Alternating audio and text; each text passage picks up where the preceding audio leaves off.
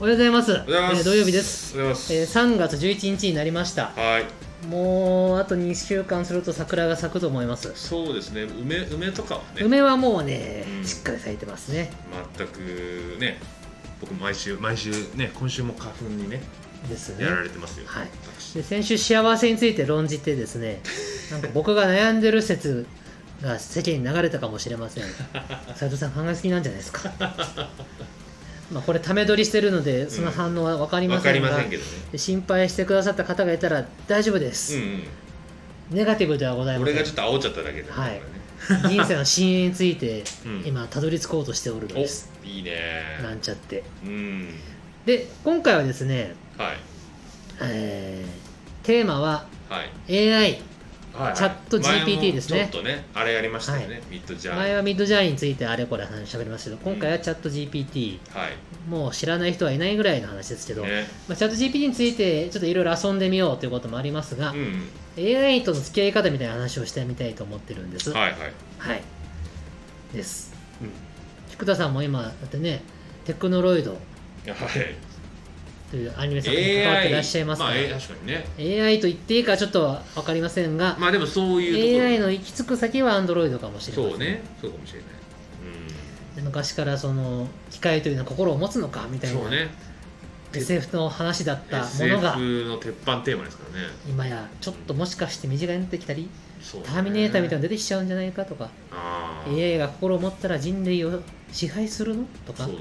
ねいろんなことが考えられてますがうんうんみたいなことをちょっと喋りたいと思ってうんまはいして、はいはいはい社会派サイキックでござい社ます会派番組ですね、はい、今日はめっちゃ社会派幸福論話したりとか、はい、先週はあれなんていうの心理学的な話心理学人文学違う なわからんけどそういう話を専しま門家したがか皆無なんです よね専門家いないんですそうです別にで土曜日は、えーサイキックの回と言いまして、はい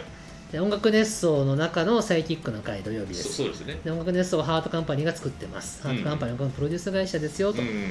でサイキックの際は斎藤の際ハートカンパニーの斎藤です、はいでキックはえーエレメンツガーデンの菊田大輔の菊ですですねおこれなんかもうあれだったんですね、うこんの定型文みたいな感じで、なんとなくねなんとなく でサイキックじゃあ何おしゃべり屋さんなのってそうじゃないですおしゃべり 屋さん本当は音楽をクリエイトする2人組ですそうですね私プロデュース側で、そうですそうですえー実際に僕もあのただ喋ってる人じゃなくてクリエイトあするの作曲編曲を普段もやってね、有名な曲作ってますよね、まあいろいろやってますよね君がくれたあの日」とかねいいところねいいと引っこ張っねてきますね「まパあラいダろイいスろロス」とかねいろいろありまあます千原さん以外もいろいろやっいてろいろまやすっけてどますはいはい、でそんな2人が愉快にのんびり繰り繰り広げれる土曜日はい今日はうん世を騒がす AI そうねわどう向き合えばいいかというテーマをがっつり喋っていきたいと思いますかりましたいつもこのオープニング結構長く喋りますよ今日はここで切り上げてお本編に行きたいと思いますいいですね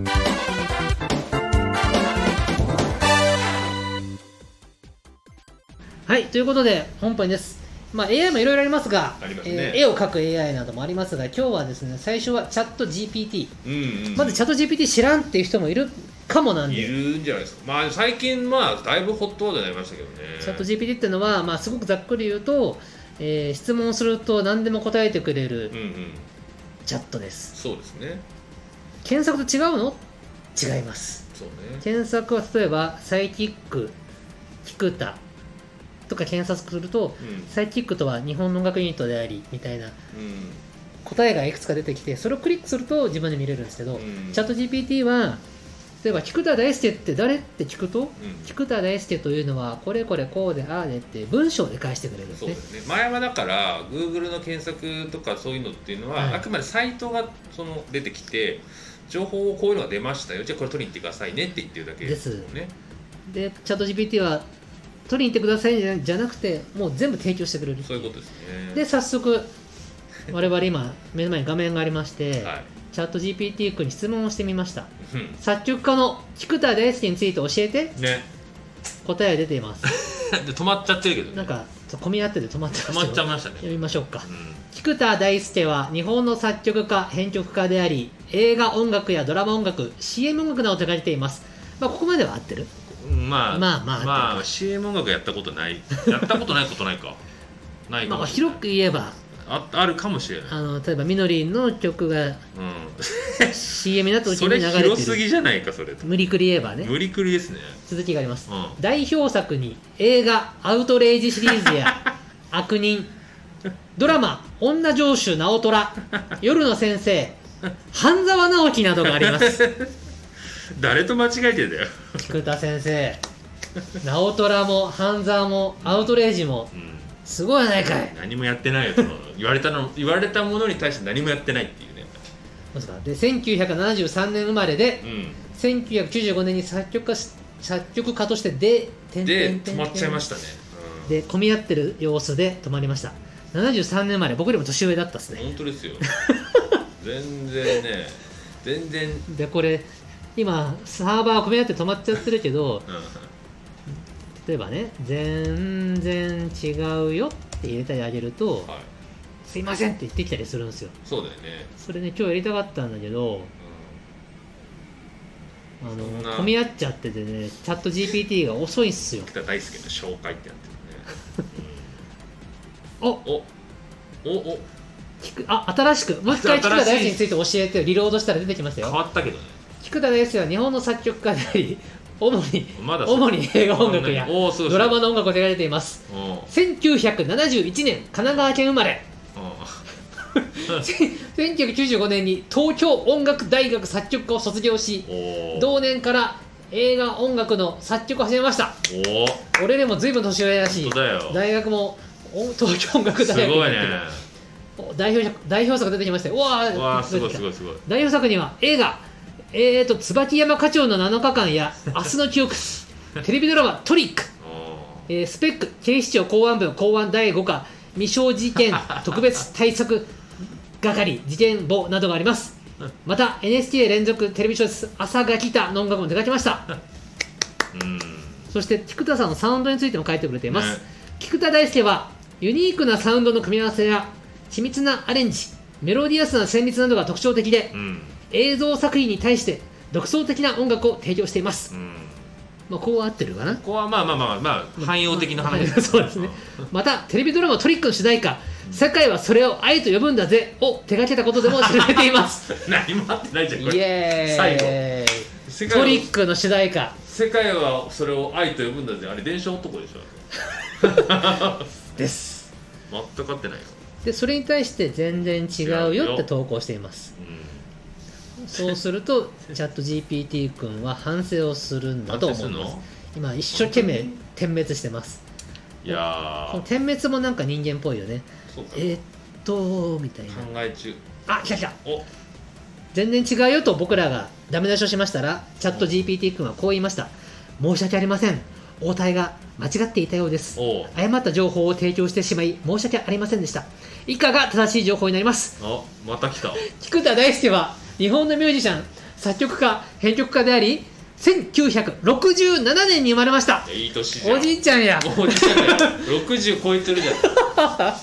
彼は数多くのテレビドラマや映画の音楽を手掛けています代表作にはテレビドラマ「ハゲタカ」や「うんアンナチュラル」うん映画「ビリギャル」や劇場版「スペック10」などがあります、うんまた日本のアイドルグループである嵐の楽曲の作曲や編曲も手掛けています大御所じゃないかすごいやないかいおじいちゃんの割にねね大御所はね菊田大輔は独自の感性やスタイルを持っておりまあこれはねさまざまなジャンルの音楽に取り組んでいますうん彼の音楽はしばしば映像作品とともに視聴されることが多く物語の世界観や感情を表現するための効果的な音楽を見出しています、うんまあまあ後半はまあまあ、まあ、君を称えてるねそうねだからその合ってる内容としては細かいとこは合ってないんですけど、はいただ職業作家であるっていうのは合ってるんですよ、そこは そこは間違ってないね職業作家で、はいい、わゆるそういうなんていうのアーティストとかじゃなくてはい、なんかそのねいわゆる劇版とかそういうのを作ってる裏方であるっていうのだけはまああったんですよでねすよねこれ質問し方をさ作曲家であるエレメンツガーデンの菊田大輔って書いたら変わるんかなちょ変わるかなっとやってみよ うか これ大丈夫ですかこの放送的なやつあ 大丈夫大丈夫合ってるのこれ何も視聴あ者くまで的に作曲あのさチャット GPT のことを見上げてるだけなのでこれは視聴者的に何も分から ないじゃあ質問の仕方を変えましたはい作曲家であるエレメンツガーデンの菊田大輔について教えてでなるさあとどうだどうだ出るのかエレメンツガーデンっていうキーワードが出ましたからね、はいおエレメンツ、てんてんてんてん。ちょっとこれで一通り遊んだり、ちょっと AI について語れようか。お読むよ。エレメンツガーデンの菊田大輔は、日本の作曲家、編曲家、音楽プロデューサーです。おお彼はアニメーションやゲーム、アーティストの楽曲制作を中心に活動して います。お、な合ってるじゃん、ここは合っねて。きた合ってきたアニメーションやゲームって言ったよ。合ってきたエレメンツガーデンは、彼を中心とす る音楽プロデュースチームであり、 誰だね 謎の林京太郎謎の人物だね林京太郎 いいや林京太郎林京かっけえな林京ちょっ太と郎待って誰なんだちょっあれと待って林京太郎あれ誰なんだろう結構かっこいいですよねすごいなでもちょっと待ってあの新しい人物できたなちょっと皆さんごめんなさいこれは面白こいれちょっと面白さ伝えたいなうんまず読むね読むねちょ冷静に読むね、はいエレメンツガーデンはうん彼を中心とする、ここが笑えるんだけど、彼を中心とする音楽プロデュースチームであり、うん林京太郎お林はね木2つの林、うん京太郎は響く太郎かっこいいね,、うんね林京太郎、うん有松とりあえず藤間仁志らが所属していますなるほどね有松さんと藤間君は合ってるけど林京太郎ってあ誰げますより前に来てますそうだよ相当ですよ有松よりも前に位前置にする前に林京太郎って何者なんだあらなれで言ったら順平さんなんですけどね淳平君入ってないうん順平さんなのかもしれない林京太郎って誰だ謎だな林京太郎うんで、えー彼らは主にアニメーションやゲームの音楽にせ音楽の制作に携わっており、はいホワイトアルバム2や「ラブライブ!」シリーズうん戦記絶唱シンフォギアシリーズなどの作品で知られています、おおここはどうだだいぶ近いね近いねラブライブはやってないかなラブライブ以外は合ってるねやってないなホワイトラム2と、うんあ2やってたか2ってとかまたあれ微妙にうね、んまあでもかなり近く近くなりましたよはいはあういやすごいわ林京太郎と「ラブライブ!」は間違ってるけど、ん、うん、なっちゃってるねでえこの後君の解説ですね菊田大輔は音楽制作だけでなくアーティストのプロデュースやコンサートの演コ出ンサなどもートの演出はしてないしてないんだよコンサートの演出やってんのしてないんだよな彼の音楽は緻密で壮大なオーケストレーションやおメロディアスでエモーショナルな旋律ロックやポップスなどのさまざまなジャンルの要素を取り入れた独自のスタイルが特徴的ですまあこれまあ大体いいけどまあ大体コンサートの演出を手掛けてると断言してそまれすしてないわ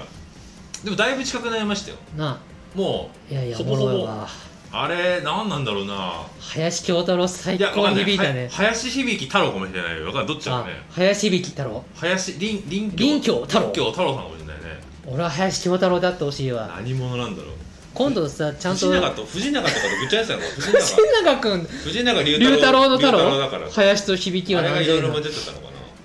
これ今度のエレメンツ側の会議でちゃんと言った方がいいよえ僕らの知らないところで林京太郎というメンバーがいるようです 菊田大丈夫かお前って言われるから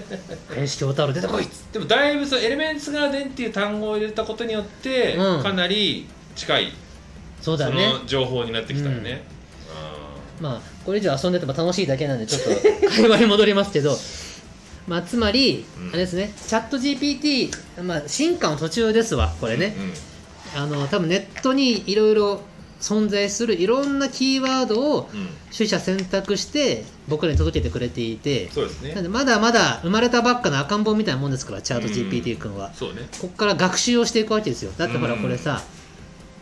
この後に「いいね」ボタンダメねボタンがあるじゃんはいはいはいこれで押された分分析していくわけだあーあでこれはダメだバったんやとこれはか罰ですね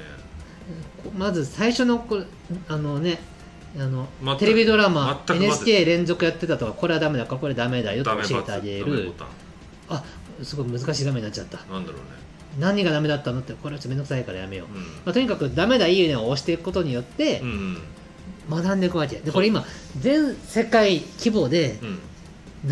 何億人何十億人かもしれないの人が一斉にチャット GPT に学習させてるわけですよそうですよねだからもしかしたら明日のチャット GPT はそうそうそうそう菊田大輔についてさらに詳しい情報を出してくる可能性がかあるもしれないこの進化は人間の一日よりもすごいスピードである、うん何十億人がいっぺんに教育してるからそうよねそうだからなんだろうディープラーニングしていくっていうことに対してはいねみんなの、まあ、ウィキペディアの編集みたいなもんでそうそういう人こと海戦術的にやっていくわけですよね。でこれはすごいスピードで多分頭良くなってて本当に10年、まあ、10年は言わないな2年後ぐらいにはもう普通に本気で使えるものになってる可能性かがもしれないですねなんかだからねプログラムのそうなんかこのプログラムをのああれを作りたいんだけどっつったらそのプログラムのソースがバッとこぼれてくるみたいなとこもあるし、そうねあと今さ何々について教えてって書いちゃったけどそれだとやっぱこういう間違い出るんだけど、もうちょっっと会話っぽいこともできるわけですよとなるほどね例えば人生の幸福ってなんだろうさっきその先週なんだの、ろうね先週の話だよそう例えばねチャット GPT に質問しますよこれかあらー人生の幸福ってなんだろうねおそんなことも教えてくれるの、うん、でこういう使い方が今する人が出てきてるそういでや俺も多分こういうふうに聞いたと思う最初使った時ううんん、でこれはあのーまあちょっと待ちますけど答えを出してくるんですよでこれが行き着くとちゃんと人の心に寄り添うことができるようになるかもしかれなもいしれないねでそれはひなんその人類の仕事を奪うとかそういう話にも取れるし、あのー寂しい人たちの寄り添いどころになってうん、うんこう人を救う可能性もあるよね、まあ、それもありますよ、うん、だから使い方によってはねそういう使い方もできるし、うんうほら出てきたよんすげえ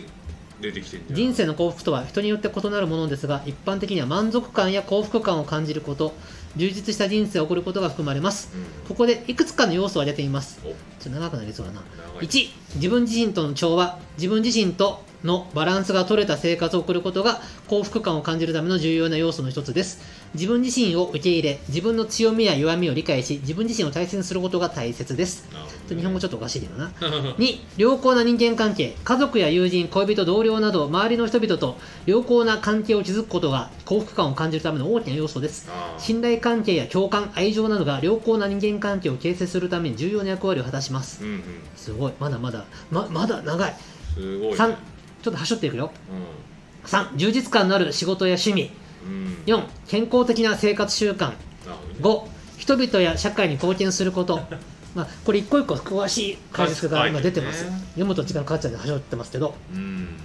でこれらの要素は人生において幸福感を感じるための重要な要素の一つですがそれぞれの人によって異なりますうん自分自身にとって何が幸福であるかを理解しそれを追求するなるほどねことってことなんでしょうねすごいやんうんまあ何も言ってないような何も言ってるようなちょっとまだまだ精度甘いけ ど一通りうんそうだよねって思えることは書いてあるよそうねそうそうだからなんだろうまあだからこういうのがありますよっててってなんだろうねヒントをくれてるような形ですよそうだねねこうしろとは言ってないわけじゃないですか、ううんん、だからさっきの菊田大輔って誰はさ多分ウィキペディアとかいろんな情報をかっさらってきたんだけどこの人生の幸福ってなんだろうねみたいな哲学的な話も一応答えれるっていうのはすごくなんでしょうねいろんな文献を漁ってうんうん幸福についていろ語られてるいろんなテキストを組み上げてうんでこの人はこれについていい悪いって言ってると全部うんうんこう統計学的に調べ尽くして答えにしてるのかもね。そうねでもこういうねそのだからもっと最終的にはこうしろああしろっていうレベルのそのなんつうんだろう答えは言ってないじゃないですかそう答え言ってないだから答えを言い出したらすごいですよねそうだね。これ自も分の今状況を例えば言って、こういう例えばなんだろうこういう、本当にねカウンセラー的な、そうそうそう年齢は何歳ことで、今こういう状況でどうしたらいいですかって書いたらこうしなさいって出てきたあそうそらうすごいよねそれはねそうらしくてあの質問の仕方をもうちょっと精度高くするとうん変わるんですよ。例えばさ人生の幸福ってなんだろうね。えー私は、えー、1975年生ん年生まれうのん、そんなあれなの男性です、えー会社を5年前に起業し、えー経営代表取締役うんうんをしています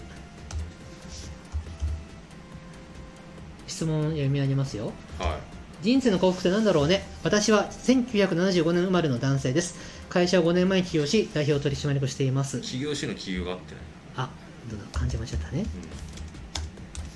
で社員数も書いていこうか社員数は合計で4名ですな、うんうんえーそれぐらい書いてみようかうん、どの程度を書けばいいのね。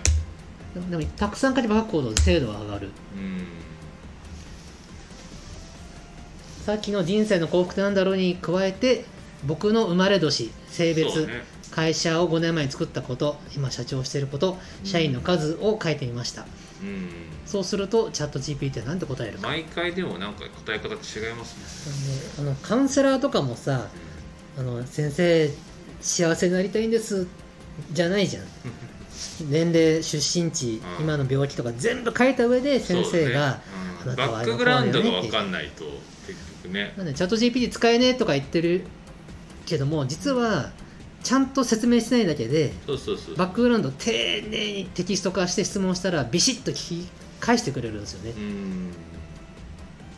ほら来たよお人生の幸福とは人によって異なるものですが一般的には満足感や幸福感を感じること充実した人生を送ることは含まれますここまで一緒ねこっちはねあなたが起業して代表取締役として働いていることから自分のビジネスを持つことや経営に携わることに充実感を感じている可能性がありますうんまた社員数が4名と少なく自分自身のビジョンやアイデアを実現するために実現するためにチャレンジしていることから自分自身の能力やクリクリエイティビティを発揮することにも充実感を感じているかもしれませんうんしかし幸福感は単に仕事の成功によって得られるわけではありません自分自身や家族友人などの人間関係や健康趣味自己実現など多くの要素に影響されます自分自身が充実した人生を送るためにうんぬんかんぬんここはさっきと一緒だね、うんし変わったのは僕のそうその会社を経営してるということに対するアドバイスこれ面白いねうん社員数は4名と少ないからあなたはまだ自分自身がプレイヤーとしてチャレンジしているそこに充実感を感じているかもねうんうんすごいじゃないかそういうことですねおうんまあ最後はあれだなだからそこは確かに追加されたから面白いよねうんこれ社員数が100名ですだったら全然違うこと違うんでしょうねえー、なるほどねでもなんか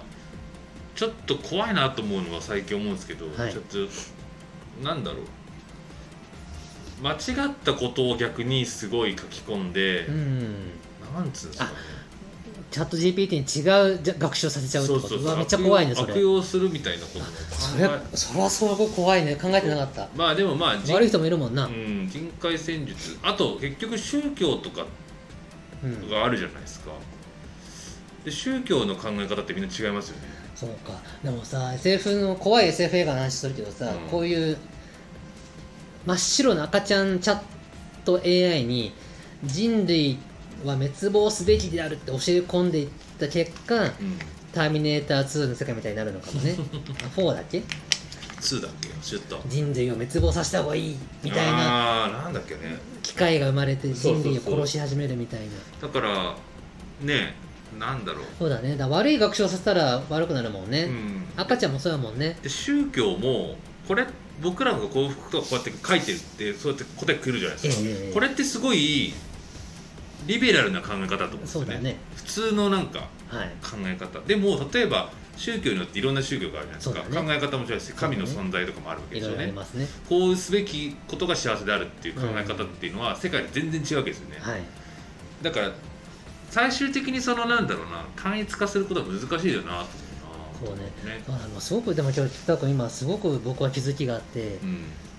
いい学習をさせればいい AI が生まれるそうですそうです悪い学習させたら悪人 AI が生まれるわけだまあだからその人にとって有利なそうだね答えで AI 自身はそれを悪と認識してないって一番怖いよねだって悪ってさ俺悪いことしてると思いながらやる人はうん構成させる余地があるけどもうそれ悪であることを自分の中の一般常識とした場合、んそれは構成させようがないそうわでけすじねゃん例えばですよすごいちっちゃい話するけど、はいし新宿で美味しいラーメン屋さんを教えてくれみたいな話があったんはいあですよりますな多分まあいろんな情報から拾ってくるんだろうけど、ううんちの店繁盛させたいからチャット GPT に必死にあー美味しいラーメン屋といえばそこそこそこって覚えさせれば出てくるかもしれないじゃないですあ確かにねだからそういうそれはちっちゃい企業ラーメンの話だけどこれが大企業の話になって例えば Google とかそうだね大きい企業のネガティブなことを書いたりもできるしあと国同士の話になっちゃうだかっもたしれりなといか、よねその企業のそのなんだろうなさっき何パ何パターンか何個か答えが出てたけど、うんあの答えに乗るとまあなんかおすすめに乗ったみたいな感じになるわけですよね。そうかチャット GPT の答えに出てくるように AI を学習させるそれ分断が現れるそかうもしれないそれが自分たちの企業だったりとかそう国やなに有利に働くようにラーニングさせる、えー、それはすこともごいなでもできますよね。そこに対して多分法の規制がかかるんだろうね多分その辺はきっと、まあ、マイクロソフトがなんかとか言ってたから、まあ、なんかその、まあ、結局アメリカなんだけど、うん、 Google もなんかもう一個これに対抗しあやっててるって作ってたけど急いで作ってバーるドってだ言ってたね、うんだからまあ結局そういう誰かしらの思想入っちゃうと思うんですよ。うんだから主導する人がいる以上はなんつうのまっさらにはならないですよね絶対うん、に。ですですと思う俺は。イエス、ういやでも本当にそうだと思うであのーまあまあすごいいい話してるなと思うんだけどマジ で僕が思うのはあのー日常に話を戻しますんはい AI は触っとこはい。うもうとにかく触っとかないとかうんチャット GPT って何とか言っちゃうのはまずいまあわかりますよ。でミッドジャーニーあーなんか難しそうとかじゃなくて、うん触っておこうですまあでもミッドジャーニーはまだなんか仕事で使えそうですけどチャットチャット GPT も、まだまあ、即使えないけど、うんこれで叩き台作ってそれをもとそうねに文章を精査するというのは十分できるかもしれないそうねまだちょっと厳しいけどもう何年かして精度が上がったら使えるレベルになってくると思うし例えばこれも前なんかで言ったじゃん楽器のあ楽曲の制作もその打ち込みというものが出てきた時にその衝撃はあったとだかうん、うん、らドラムのループとかペッペッペッって腫れちゃうじゃんそうね前まではツッタツッタって生で叩いてたのがそうねコピペベーってやった瞬間何十秒かで1曲分のね、あのー基本的にループが作れちゃうとうんというようにチャット GPT って例えばお客様に対するクレームの答えを書いてもらって、うんおかしいとこだけチュチュチュって直したら10分かかった作業が3分で終わるかもしそういれうなこいとですよねそういう感じですよまあなんかねスピーチとか そういうはいまあいろいろなことにまあ使えるとは使え思るうけど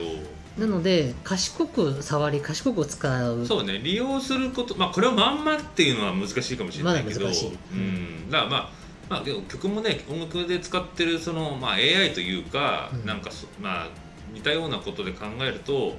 まあまあ使わないからそのちょっと編集したりとかして使うから、まあ、そういう使い方でしょうねうんそうだと思う、まあ文字だとあとちょっとね消したりできるから、うんうん、なのでそのやっぱこういう新しいものが出てきた時って拒否反応はどうしてもあってそれは否定はしませんが、うん活用できるものは活用しようよっていう、まあ、それはありますよね例えばは自転車が生まれた時とかもそううん多分そうだったと思うんだよ、い、歩いていくことに意味がある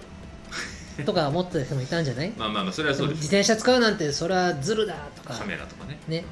でも結果みんな便利に自転車使うやんうんでも徒歩はなくならないじゃんだだからまあ便利なものが出てきたら人間って抗えないと思うんですそようそうだからこれれも道具の一個だとちゃんと割り切ってそうですね道具は使い方を適切な使い方を使おううんでハサミだってさ便利だけどあの手を切っちゃ危なさもあるからね丁寧人にをや使めるおうねこともってできるわけですねだからチャットも AI も便利に使うためにちゃんと触ってみよそううだでござねいます、まあだからそのツールが出てきた時に発生する問題っていうのは多分出てくるんだろうなと思うけど便利に使えば多分すごいなんだろうないろいろとはい効率化仕事の効率化だったりとかそういうことにはなると思いますけどうね、ん、 AI ねなんであのもう本当にあの僕は思うのは AI を堂々と使って堂々と勉強してうんで使える部分はちゃんと使っていけばいいだけの話そうなんですだよ、ねだからまあだから次考えるの AI が便利になりすぎてやることがなくなっていくっていう、そうねなん であのー僕そのミッドジャーニーもチャット GPT もやってて思うのは、人間の仕事を AI が奪う部分もあるんだけども、うん逆に言うとその今も見てて分かったと思うけど、ん菊田靖について教えてって聞くかエレメンツガードの菊田について教えてって聞くかで全然違う、答えが違うじゃないですうか、ん質問力ああそう発注力あーこの間言ってた話言ってた言ってたどうやって発注するか質問するかが上手な人と上手じゃない人って分かれてくるうんと思うまあので、そういうことですよね上手な方になろうって感じだよね、でも俺チャット GPT にいくら聞くったって聞いてもとんちんかのことばっかりだあいつっていう人にチャット GPT に聞くたを教えてもらってって発注するよりもチャット GPT が上手に使える人に聞くたについて調べておいてって言った方がいいやんうんまあだからそういうコンサルじゃないけどなんまあ本か当そうだと思うなんかキュレーターっつうのうん道具を使わせる人でも結局そうなんですよねどうあるある道具を使う人がうまい使うのがうまい人が職業になっていくんですよねそうですそうです例えば漁師さんだったら網とかそうですそのね船のあれを見るのがそうです得意だからそれがっていうだからこれも道具として考えるとこれが仕事になるってことでありますよねそうですうんその道具を操るセンスとか、えー人間としての深みをちゃんと持ってる人が結果、うんやっぱ重宝がられるまのあで、そうそうですそうですそっちにちゃんと仕事が発生するように自分を鍛えていった方がいい、うんだから僕もなんかそれ先生前話したけどまあだから AI を使うことが多分すごい増えていくとは思うけど、結局その AI を使って何をするかっていう先を考えると結局人間にたどり着くわけですよねっていそううですねエンタメを無にしても本当何そうにでしすてねもだから人間が存在してる以上はそれをなんだろうなどう人間に感動させたりとか何かさせるためにやっぱ人間のやっぱ感性がないと結局は意味ないっていうか多分感動しないんじゃないかなって思うから。そうだよねあの、うんこの前話したミッドジャーニーも便利に使えるんだけど前も言いましたけどなんかかっこいい変えてよじゃ全然ミッドジャーニー頑張れないんですよそうねここでこうでこうでこういう感じでこうでこうでこういう風な絵を描いてって言ったら描いてくれるのうんでそこの発注者のそもそもの発想力そうですねと想像力、想像力とかそこがちゃんと鍛えられてる人は AI がどんだけ進化しようが仕事はなくなりませんそういうことですよねただただ言われたことを右から左にやってるみたいな仕事はもしかしたら AI に持ってかれるかもしれないけど、うん大元の発想にちゃんと基づいて、そうですよね的確な指示ができる人は仕事が増える一方だとそう思います発想力とマネタイズがしっかりしてれば大丈そうです夫なんかその営業力とかなんで今のうちから触れるもの触っとこううんだって今はチャット GPT もインドジャーニーも無料であちゃこちゃ触れるので、ねちょっと触っとけばいいんだもん、そうねまあこんなものがあるんだってぐらいでいいと思いますそうけどでねすそうですうん知らないっつうのは良くない、まあねだって知らないんだもんじゃないよってういう、んそう知る努力をしないとサバイブできないぜっていっうていうね、うんまあ、だから、まあ、一般的になるのはまだ先だと思うし、まあ、結局これがあまり根付かない業種もあると思うんですよ結局はそりゃそうや だそかりらゃそうまだあいろいろ使い方によってって感じだよねほんと道具だと思えばいいよね そういうことですかハサミだけだと不便な時にカッターがあったら便利じゃんみたいな話と一緒だよ確かにねうねん、言われてみればそう俺はハサミで何でもやるんだいっていう人にもえそこはカッターでいいじゃないですかピュッみたいなだなるほどねそうかそういう発想でいいんじゃないかうんでもなんかねこれから盛り上がっていってなんだろうすごい大企業がね投資して一大コンテンツにねなってい、くだかといらうここに携わることで、あのビッグビジネスが待ってる可な能っ性てるも可ある能性もありますよねなあその辺がねどうなるんだろうなんで俺もチャット GPT 使いとしてですな、ね、なんていうんだろう、チャット GPT ターっうんおていうのはね、なんて GPT スト、 GPT ストチャット GPT わスかんト、ないですけどねスーパーチャット GPT スト、でもこれを使ってなんか営利目的になんかやっていいんですかね多分エリマスになる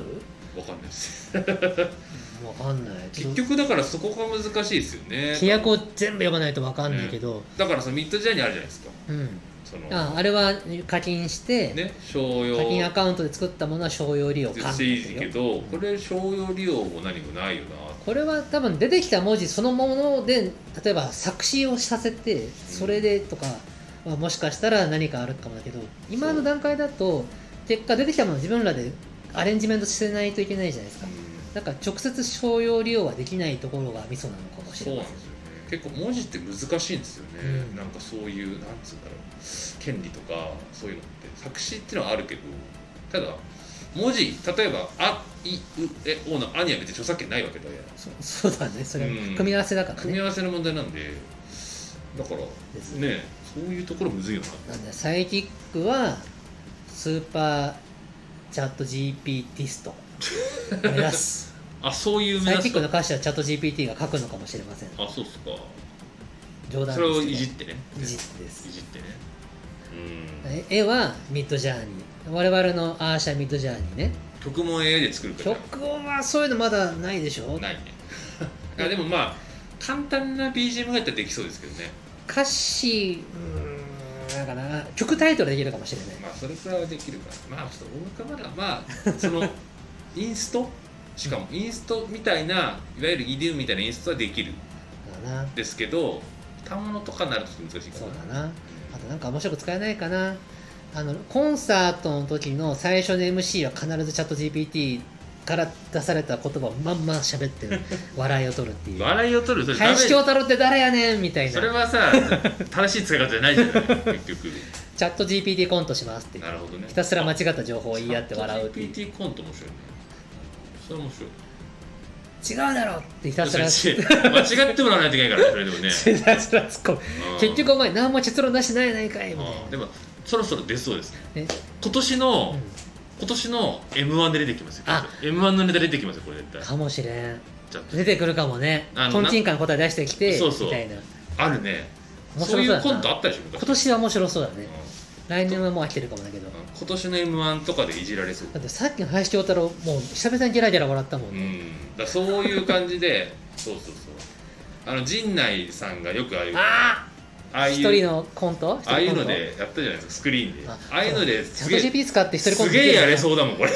ツッコミ上手な人はいくらでもいけるよねこれそうそうそういくらでもできるよでもそろそろ YouTube にやる芸人出てきそうだよねもうやってるかももうやねってるかやもうっやてってるるか可能性あるね調べてないけどへえ俺ら負けてらんないなこれは チャット GPT3 人目のメンバーにするとかどういうことですかサイキック GPT 勝 手に怒られますサよイサイキックのサイは斎藤キックは菊田 GPT は GPT まんまやけどチャット G サイキック GPT かっこええな怒られるドねラゴンボール的な感じだ勝手ねなこと言うなアルファベットが後ろにつくっていうフリーじゃないかこの人 別に GPT ってなんじゃろう何があるんだろうねいやー盛り上がりましたねでもおなんかね詳しい人がいたら教えてほしはいですいねとということでこれ AI は道具としてうまく使おううん触っておこなるほどねこれ絵がないから分かりづらかったですねでも今回うねあーでも面白い伝わりますか伝わった林京太郎のところ面白かったと思うんだけどないやはいでこの後エンディングいきますーはいはい、はい好えー林京太郎です。きだねエレメンツガーデンの林京太郎と申しまなす。るほど有松則康さんよりもな名前が前に来 ちゃう林京太郎でございま知す。らないなはい、えーじゃあ林京太郎がお届けします。エンディングです。 なるほどねえー第604回にコメントをくださいました。はいこの日は続コンテンツのプロデューサー論うんでした。はいコメントくださったスピモコさん、いつもありがとうございます。よし先月のプロデューサー論の中でチケット代だけだと黒字にならないという言葉のショックが大きくて思考停止に陥りしばらくコメントできませんでしたらできませんでした3分の1入ればペイするものと思っていたのでドームのように何万人も呼べればそんなことないのでしょうが数百人レベルの公演が一番難しいのかもしれません今は CD 出しても多くは売れない時代ですがライブで利益を出し続けているというビジネスモデルが成立していると思っていました難しいものですねうん黄昏れておりますまあチケット代だまあそれでもあれですよねそのチケ代にもよるしねうーんそうそう僕が多分主に方だと思うんですけどチケット代だけでライブが苦労というのは基本難しいよとい基本う難しいでもあのなる時もあるんですねもちろんあるよ、うんあるんだけどこのちょっと前提条件が違ってて、うん何でもかんでもペイしないわけじゃなくあそうそうそうそうあのー突き抜けた予算のかかったステージ作りだめちゃくちゃ豪華な美術とかめちゃくちゃ大編成の楽団とかうんうめんちゃくちゃすごい衣装とかを駆使して超リッチな舞台を作ろうとしたらチケット代だけでは基本は赤です例えばあのーこれもその時話したのかなうんうんラスベガスとかニューヨークとかのうんうんミュージカルとかってステージセットすごいんですよ確かにあのー10億ぐらいかけて作る美術セットとかあるわけです。だからそういうのをやろうとすると付け代だけで基本は回収できないんだよっていうことを言っただけであって、全ライブ事業が付け代だけで回収できないわけではないが、そうですよね付け代だけで回収しようとするとちょっと何か削んなきゃ何かを削んなきゃうんが出てきますので、うんその主催者なりアーティストが本当に100%やりたかったステージじゃないものになってることが多いのかもしれませ。うんんまあだからなんだろうなライブっていうのはそのエンターテインメントなんか一つで、はいそのかいまあかいまあ、大きい会社で考える時に時っていうかあの限定で考えるけどライブだけじゃないじゃないですか配信も今あったりとありまか、すねだからそのライブの売り上げだけで全体を考えないですよね結局ねいろいろなそう複そうある合べき的なそうなんですこれはね本当その業界全体で上げ声を上げて変えていかなきゃいけない問題ですね。うんチケット代だけでなんとか黒にっていう考え方はう、んうーちょっともう全時代的になってきそてうるですかねもだしかれらない収益逆に言うと収益の方法が増えたんですよね昔よりもコロナ禍になったことで、うん配信っていう収益源もありだよねってみんながそうそうそうそう理解したのは非常に大きな一歩だったそのうでですよねだからライブのチケットかまあその配信チケット買うもそうだけど、はい、うん、やっぱ10年前よりは絶対その集金の集金っていうかそのなんだろういやなチケえっとマネタイズというかの仕方が増えてる方法が増えてるそうなんですよれはこんそのライブ以外にしてもだと思うんですけど、うんなんで僕が、あのーこれをぜぜひの「ぜ」としていきたい考え方としては、うんえー、とライブというもの、まあ、まあ総合的なエンターテインメントを作るときうに、んえー収入キャッシュポイントはうん多くうん設定せよこれを常識としていくべきであるとうんチケット代だけでまず黒にするという発想でそれ以外の収入源は全て黒字っていうのはいいんだけどでも成熟した業界的に考えるとうん収入源はいくつかの手段があるべきでようやく配信というものが出てきた、うんで他にも発明していけばいいんだと思いますう、んあのファンクラブだとミートグリートって言って楽屋にご招待できねうるんチケット権利を売ってたりもしますし、うんああいう発想で収入ポイントを一つのコンサート一つのエンタメから複数用意すべき前もその話してましたよね本あ当にのそ札れはもう幌ドームのなんかとかっていう話も、思ううんその席がリップ席があってもいいとかっていうそうなの、ね話ですよね。う、うんんなんでコンサートとかエンタメ一つのうん会社と考えて、うんいろんな事業がそこにあると考えればいいですよそうなんですよね。リアルライブチケット事業、配信事業、グッズ事業、まるまる事業、トータルでそのコンサーそうそうそうそトうステージを利益に出すっていう考え方にしていかないと突き抜けられない。そうでしょうね。まあだからなんだろうライブのチケットだけで赤字になるっていうのはなんとなくまあ分かってることだから、いそれに対してどうしていくかっていう。いや本当そうです、うん本当そうです。これがね、ちょっと、ちょっと結構前までは良かったんですよ。コンサートをやるということそのものに希少性があった時は、そうね。あの、コンサートやった時点で勝ちだったとも言えるけど、今の時代はもう本当に乱立していうん、るので、あの突き抜けたステージング突き抜けた舞台を作らないと勝て勝てないんですうんそのためにはもうすごいシンプルにお金でそうね。いいギャラを払っていい出演者を用意しうん高いお金をかけて素敵な美術を作り素敵な衣装を作り照明にお金をかけ特攻にお金をかけ宣伝したりとかで宣伝もバーンとしてうみんなが「おおすげえなーんここのコンサートぶち抜いてるな」ってならないと勝たないんですよねまあそうですそのためにはチケットだけでは黒にならんので、うん収益を増やさないといけないしそうねまあだからね、数百人レベルの公演が一番難しいって書いてあるけどまあとたまあだまあまあ数百人やレりベようルによるんだけでどもね逆に言うと数百人レベルだったらやれることもあると思うんですよその通りですなんだろう例えばアイドルとかだったらチェキ売るそとうそうですチねェキ売るとかツーショットチェキとかねそうそうそうそうなんかそういうみあのフットワークが軽いからこそできるインディー的なこともできるからだからまあねでも東京ドームで絶対できないでしょできないです実験とかはできないでしょだから箱によってやり方いろいろあると思うんですよねそうですね、うん、だからねそのマネタイズの仕方で言ってはだからその辺はだからあれですよね時代変わってきてる難っしていいうよのはあるねかもしれない大きな会場だとステージ作りに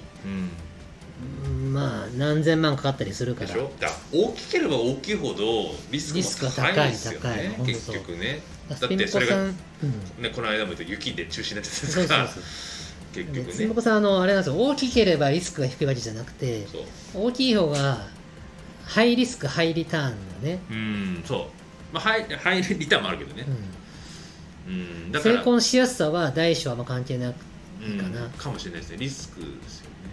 ですそういうことだねはいということで、うんコメントをスピモコさんからいただきましたありがとうございますこれからも一緒に考えてくだ さいありがとうございますありがとうございますさあということで今回は AI について大いに語りましたのでうん今日はコメントしやすいんじゃないですか本当これチャット GPT 僕も触ってみたよしやすいかなこんなトンチンカンの答え出てきたよとかこうやって使ってるよしやすいですかねダメかなわからないですリスナーの人がチャット GPT 知ってるかっていう話しこれでこの放送で知ってうんこの放送後に触ってみてであーコメントをくださればいいんですか触っていただければまずはあの何でも触ってみてねなあるほどこういうものなのねっていうところから始めるといいと思います まあ関係ないコメントでも全然はい結構なので、何週間か後のこのラジオには3人目のとパーソナリティがいるかもしれません誰やねんそれこんにちは私はチャット GPT ですそれ 喋んないでしょ別に音声ソフトが喋っアてレるクかもしサじれゃまなせいんんだよアレクサ的な やつが林京太郎と申林し京ます太郎ね林京太郎気エレになメるンツなガーデンの2番手でございます誰いるのかな林京太郎本当に 実は君の知らない間に入っていやいてやじゃああの実在する人ああ物林京太郎さんが実在する人物世の中にうん、気になってきたわそれ、えいるのかなちょっと調べてみろ林京太郎って出るの出ないよねおいるな本当林京太郎さん、まあ、全然音楽関係ないけどはい本当いらっしゃったね林京太郎さん日本の映像作家写真家日本の映像作家撮影監督写真家さんおーうわすごいなんか1989年生まれすごいいろいろやあってますすごいすごいビすごい人だったビッグな仕事されてるじゃないですかまあ、芸術的観点で言ったら同じだけど広い意味で言うとね広い意味でエ言うンとタメの人ですうねんでもエレメンツガーデンので人ではないです すね音楽の人でもなかったなかったねあなるほどすいませんーはいこれで林翔太郎さんの家さらに仕事が増えると嬉しく思います かエレメンツガーデン入るとか言いだ言ってくれるかもよ知らんけ どわかんないまあまあ、まあ、言うはずがないわ言うはずがないちゃんとやってんのということで今日はここまでにしたいと思います、はい、ではまた来週また来週